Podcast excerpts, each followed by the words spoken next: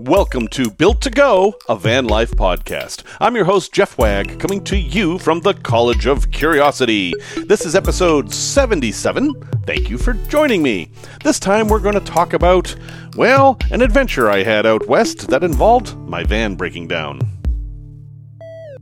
We're also going to talk about a tale from the road in which I found my van in a cemetery, a separate but related story, how a VSR can equal extra battery capacity, and a product review of Harvest Host. Thank you for joining me once again. I'm going to dive right into it because this is such a long story and there's so much to it.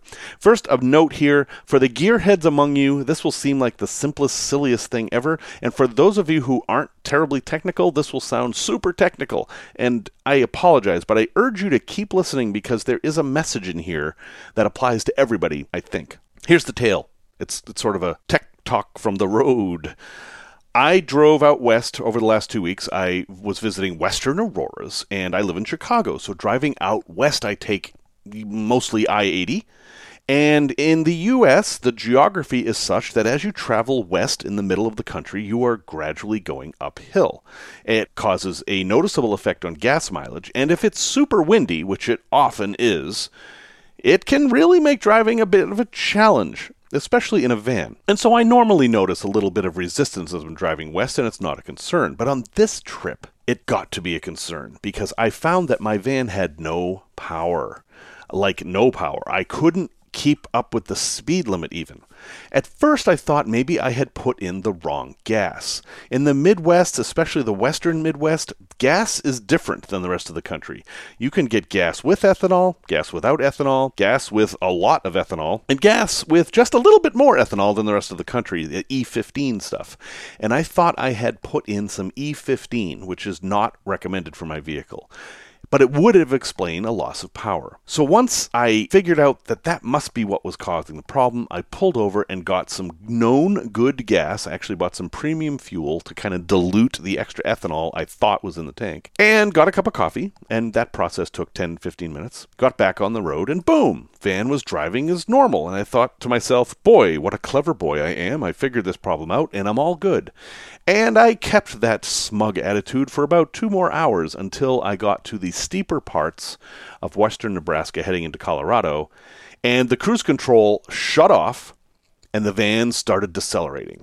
And I was like, hmm, okay. So I stepped on the gas, and very sluggishly, the van crawled back up to 50 miles an hour and then wouldn't move.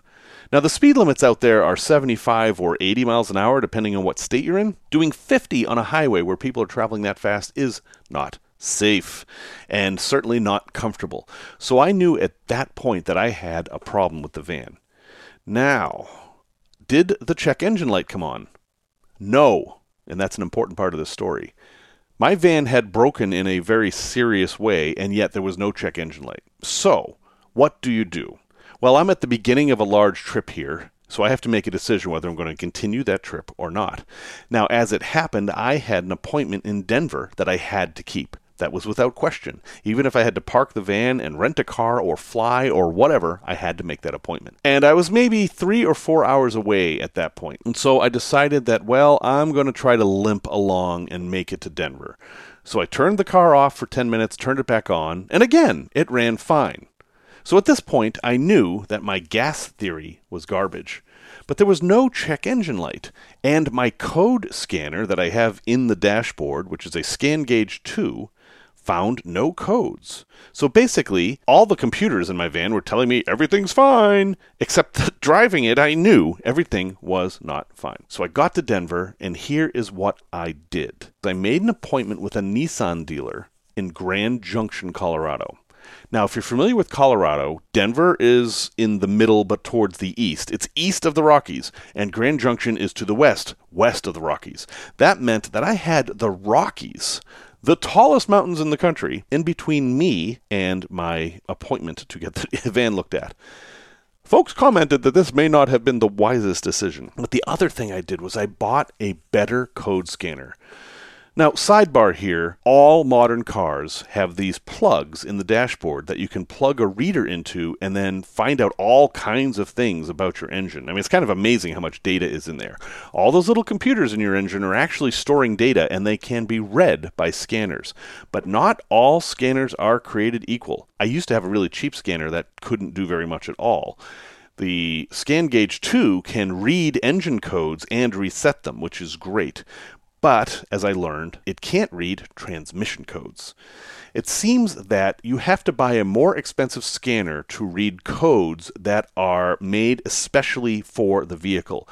And so I went to AutoZone, they let me borrow their scanner, which read all the codes and gave me a nice printout and told me exactly what all the codes were. And I spent $269 and bought that same scanner. Now, that seems extravagant, but I'm very, very glad I did that because it gave me information, and this will come into play in a minute. A bit about the scanner I bought. It's an Innova 3170RS. It's not the kind that sits on the dash, it's the kind that you plug in and then you can do all kinds of tests, and it'll do real time tests too.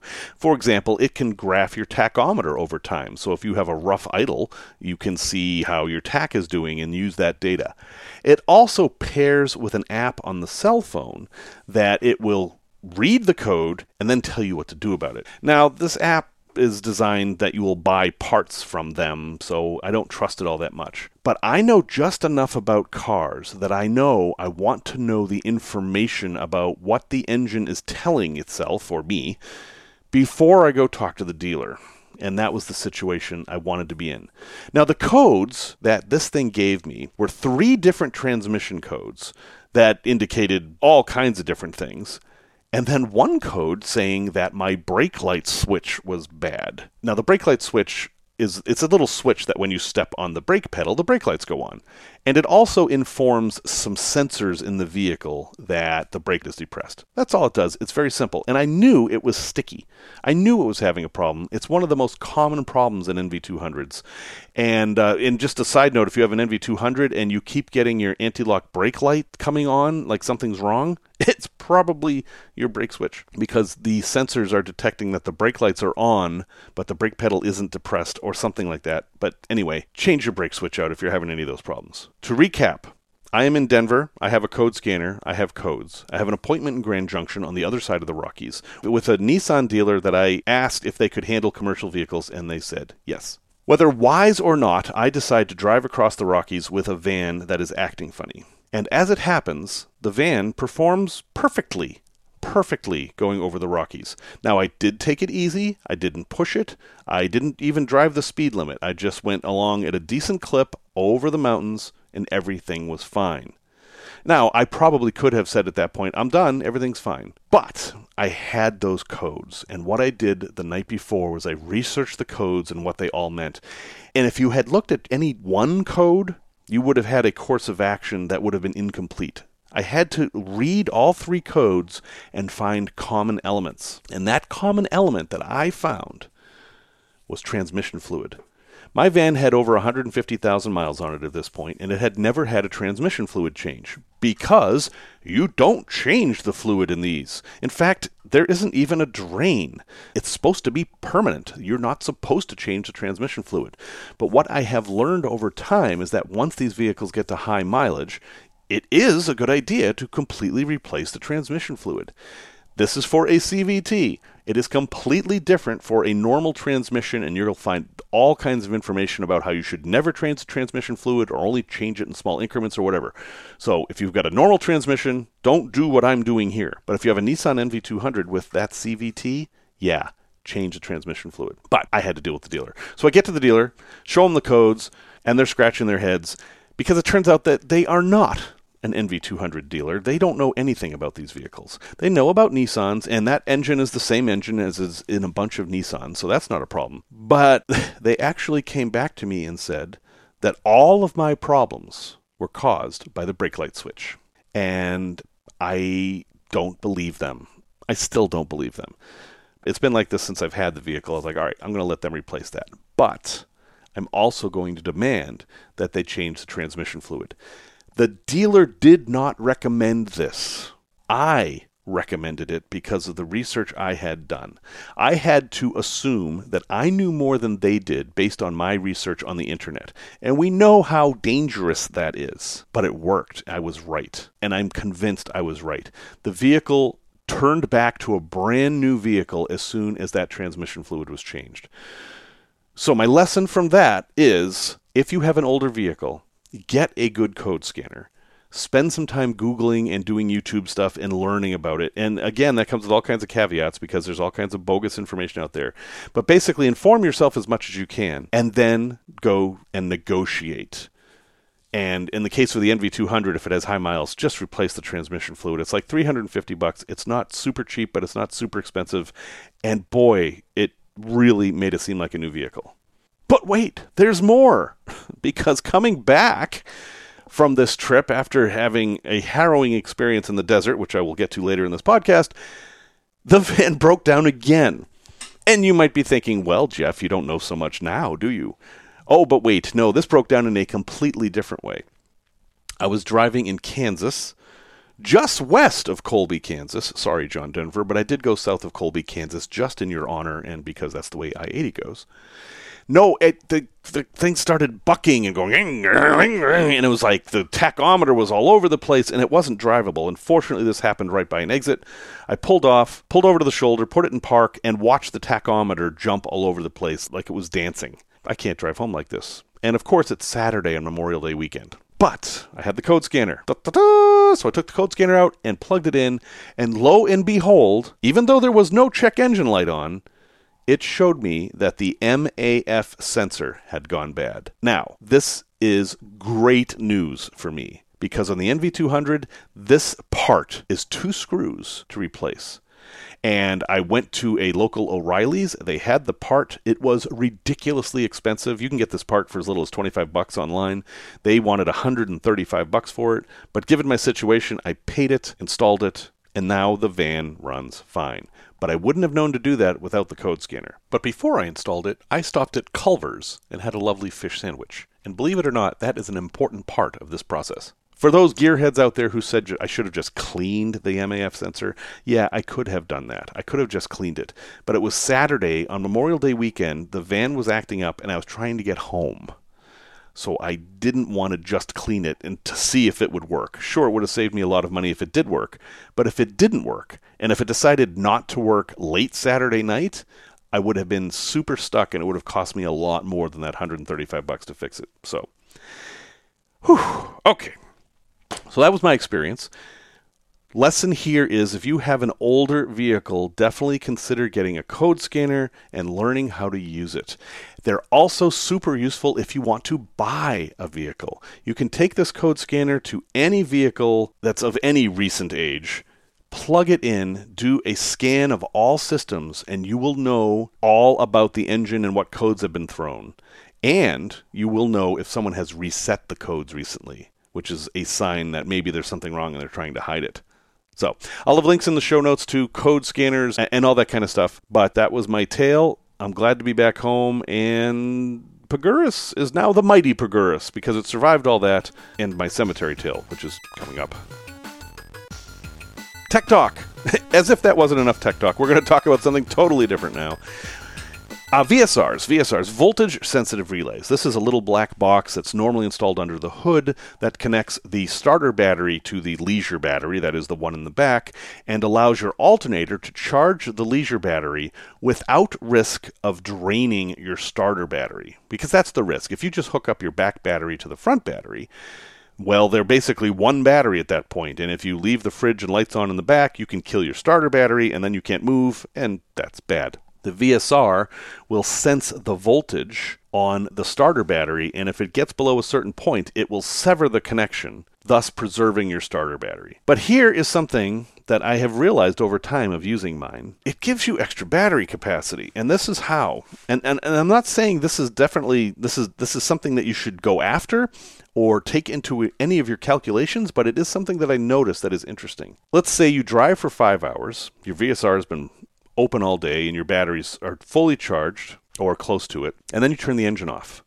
Now, these little black boxes have a red light on them that show when the circuit's open. If you open your hood after you have driven for a while, you will notice that that red light is still on, even though your engine's not running. Why? It's because the voltage of your starter battery is high enough that the voltage sensing relay says it's fine to leave the connection open. But again, that means you have combined the two batteries and you have one big battery, which means that in essence, your rear battery also has the capacity of the front battery at that time, which is a good thing in some cases. You've got more voltage and more amperage to work with, but you're still protected. It's still going to shut off that connection when the starter battery gets below a certain voltage. So it's like having a little bit of an extra battery having this VSR in there. Now, again, I don't think you should plan your build based on that. But what I have noticed is that after I've been driving a long time, I seem to have more battery capacity. And it dawned on me it's because the starter battery is actually giving some energy to the back. Now, there are arguments that this is a bad thing. And if you think it's a bad thing, and this probably isn't a bad idea anyway, you can install a switch to manually turn the VSR on or off. Another time when you would want this switch is if you also had solar so that you could force the solar to charge the batteries rather than the alternator. Anyway, just an interesting thing I noticed that if you do have a VSR, you might find yourself with more capacity than you imagined, and that's why. Product review. Harvest Host. Let's talk about Harvest Host. Harvest Host is a service by which you pay a yearly fee and it gives you access to all kinds of places to boondock. And right now they advertise that if you sign up for Harvest Host, they will give you access to 2,363 wineries, breweries, farms, and more. And the way it works is that you sign up and then you call the place that you want to stay and say, hey, do you have space? I want to come. And they say yes and you pull in and you can spend the night boondocking in most cases, no facilities whatsoever, for free. And some of them are kind of fun. There's an alligator ranch, there's wildlife rescue services, a whole bunch of wineries. And they're all over the country. I mean, there's fewer out west because there's fewer people out west, but it also isn't a problem to park out west. Where this would be super useful is in the east coast, where it's harder to find places to park. If you're a planning kind of person, like you want to be able to plan ahead of time and know where you're going to stay, this would check that box for you because you would have a destination and a place to stay. And so it sounds great. And it's not that expensive. Although they did just raise the rates. It's $99 a year now. There's a coupon. If you use the coupon JUNE, J U N E, you get 15% off of that. That's not an affiliate code, it's just something that's on their website. They have an app. You can search for places and everything. However, I do not subscribe to Harvest Host, and it is for the following reasons. Number one, I am not a planner. I like flexibility. It's not a good thing for spontaneous things. Like if it's 6 o'clock at night and you're looking for a place to stay, Harvest Host doesn't really work that way because you're dealing with businesses and they have business hours, and you have to call to arrange to be there. They do not have an online reservation system. So if it's 6 o'clock at night and you want to go to a winery, well, you have to call them and they may have closed for the day and then, well, you can't stay there. So that's one drawback. Another drawback is that these places tend to be like bed and breakfasts in that you are supposed to interact with the hosts. That's part of the experience. You would pull in, get set up, go meet the hosts, have a conversation with them, tour the winery, and then you're expected to buy some wine. That's the other part of this. It's $99 a year, but there is an unwritten expectation that you will buy whatever they're selling or somehow give them some revenue because that is what's in it for the hosts. They pay a fee to be listed, and they do so in hopes of attracting more business. And they're not getting any money from you just staying there. And here's the real kicker they've got some restrictions that are a problem. First off, you can only spend one night. It would be rare that you would be allowed to spend two nights, and the invitation must come from the host.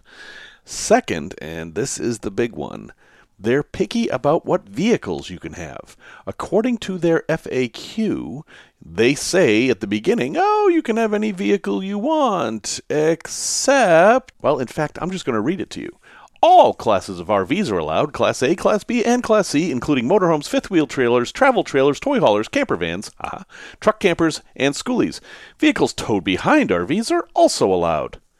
and then it says traditional pop up campers, otherwise known as folding camping trailers, where the middle and sides of the trailer pop up and out, are prohibited. Also prohibited tents, such as ground tents or car rooftop tents, sleeping in cars, trucks, or minivans, or jeeps, bikes, ATVs, etc. And then it goes on into even more depth is that they allow hybrid travel trailers where just the bed pops out. And the camper van can be allowed where the bed area is at the top of the van, but the rest of the van has to have.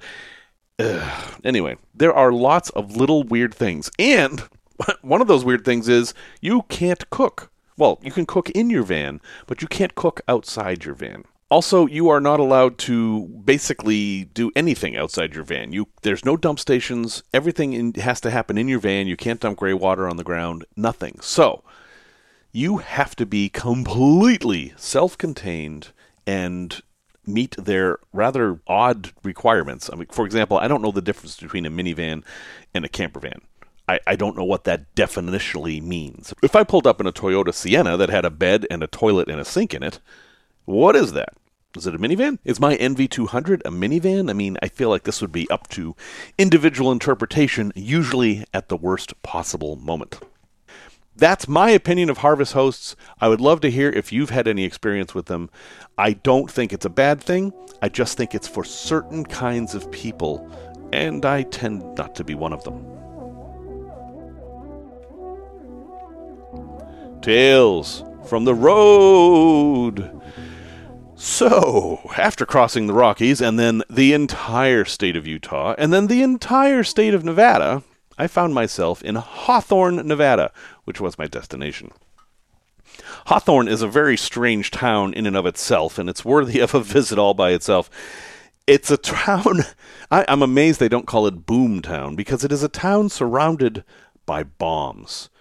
You should, I'll have a link in the show notes for this, but you should look at it from the air there's this little town, and then for miles around it in the desert, it's bombs. It's basically the nation's depository for ordnance, and they have an ordnance museum there. So that's fun. That's nothing to do with this story, though. Hawthorne, Nevada is also the jumping off point for visiting Aurora, Nevada.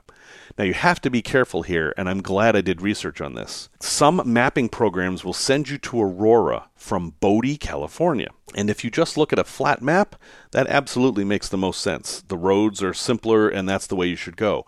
But I happen to know from research that the road from Bodie to Aurora, Nevada is impassable for any vehicle that's not a high clearance four wheel drive. It's really bad. I'm willing to take some chances, but I would not attempt that.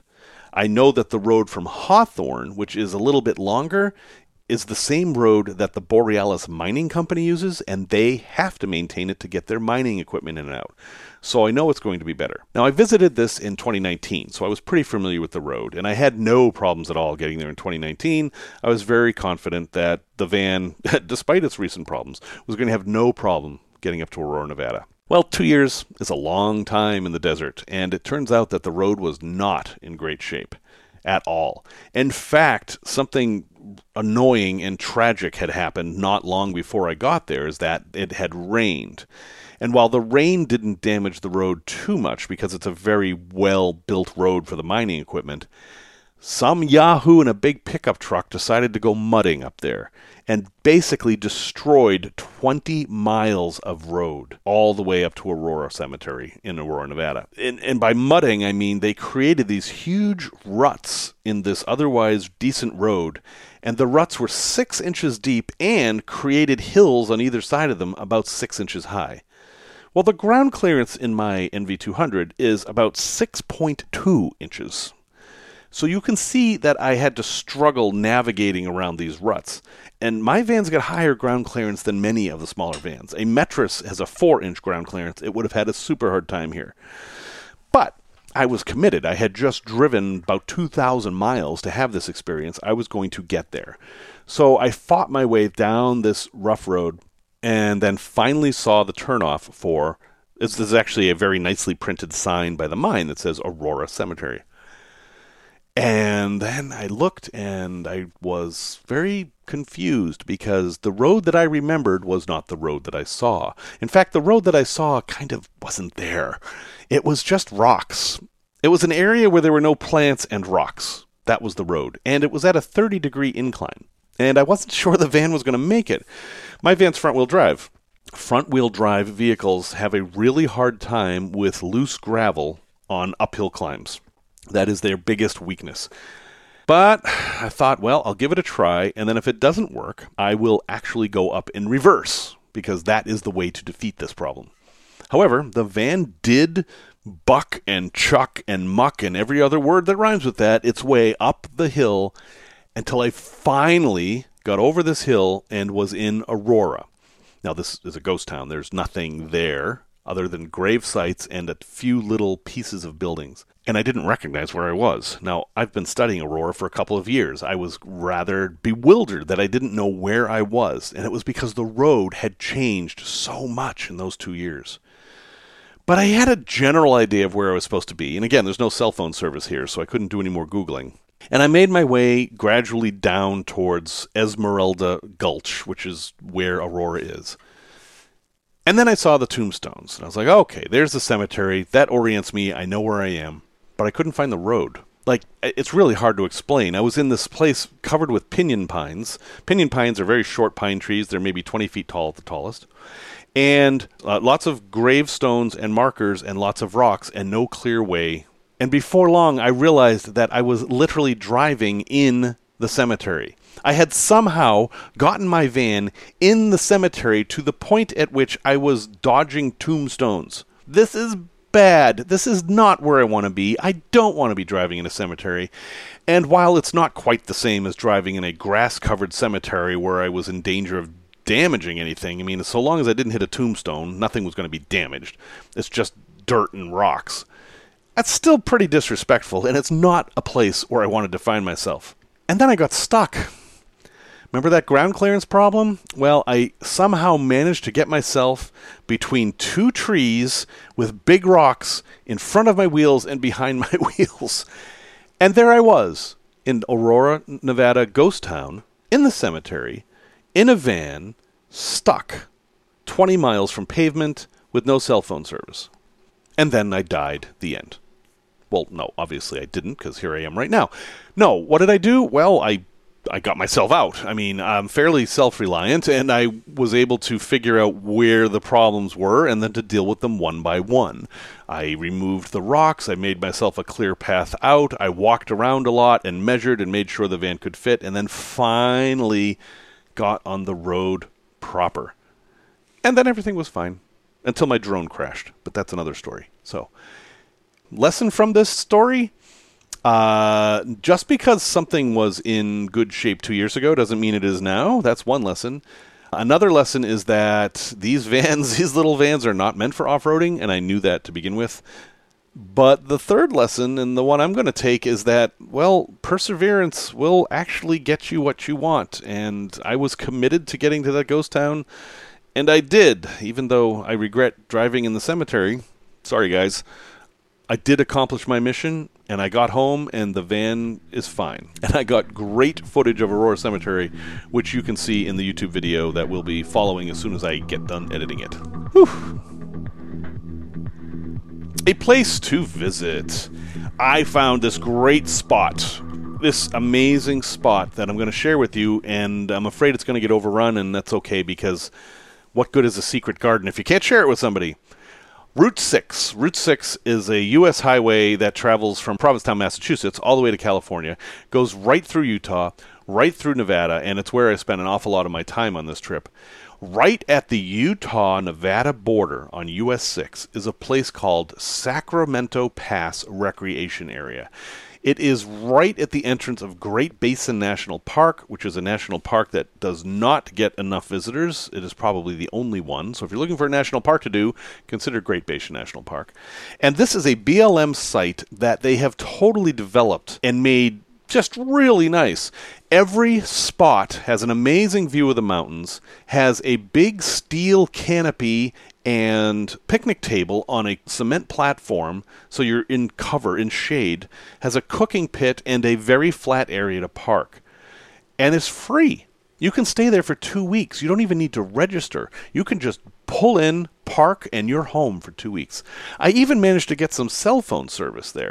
I looked for the tower. I don't know where it is. I don't know why there'd be a tower there, but with AT&T, I was able to get a little bit of cell phone service. This place is beautiful. It even has a fishing pond. Yes, a fishing pond in the middle of the desert. I think that is probably the most amazing part of this place. It also has vault toilets and a dumpster for dealing with trash. Its one drawback, if you can call it a drawback, is that it does not have a fresh water source. So you will have to bring in whatever fresh water you're going to use. But seriously, if you are drive, traveling out west and looking for some place just nice and quiet and serene to visit for free, definitely check out the Sacramento Pass Recreation Area. I'll have a link in the show notes and I will go back. One note though, make sure that you get there early and claim your spot because I got there at 6 and had my choice of spots. By 7, they were all taken, and this was on a weeknight. Also, one other note there's a lot to do there without having to go too far. There's a ghost town across the street with actual buildings in it, there's all kinds of hiking trails, and you're encouraged to bring your horse. That's right, this is an equestrian campsite.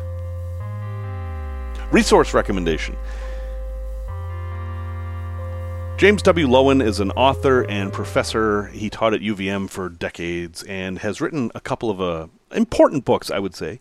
One is called Lies My Teacher Told Me. It was a pretty famous, popular book a few decades ago. But he wrote another one that I want to mention specifically for us van life traveling folk, and that is called Lies Across America.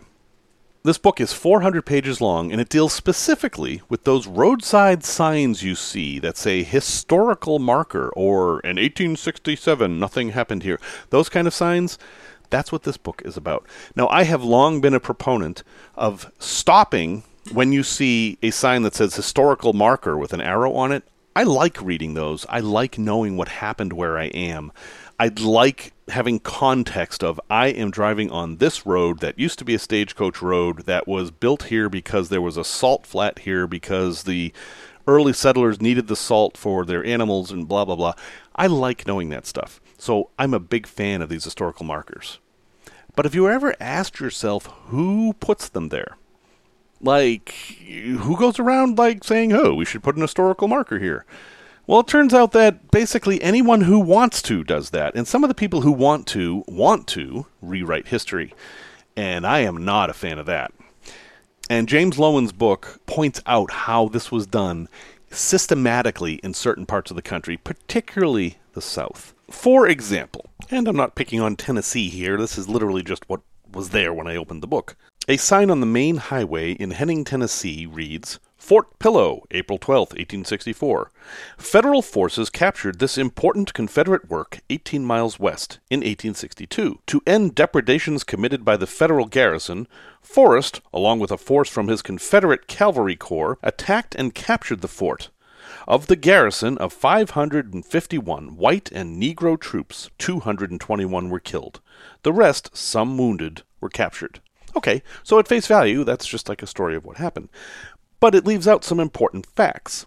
For example, the Forrest who is mentioned here is Nathan Bedford Forrest, the founder of the KKK.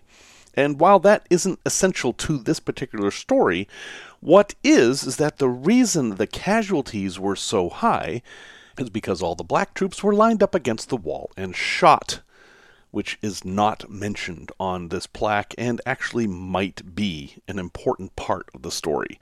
So there's a lot of stuff like that out there on these signs, and this book helps you find them and interpret them.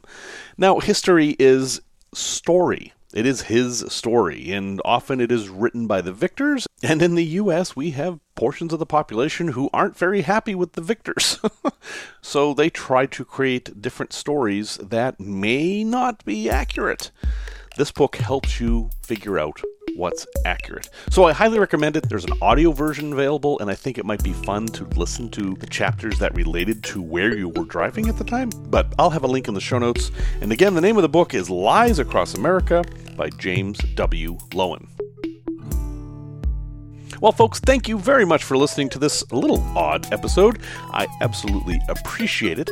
Music, as always, is by Simon Wagg. And until next time, remember the words of Helen Keller A bend in the road is not the end of the road, unless you fail to make the turn.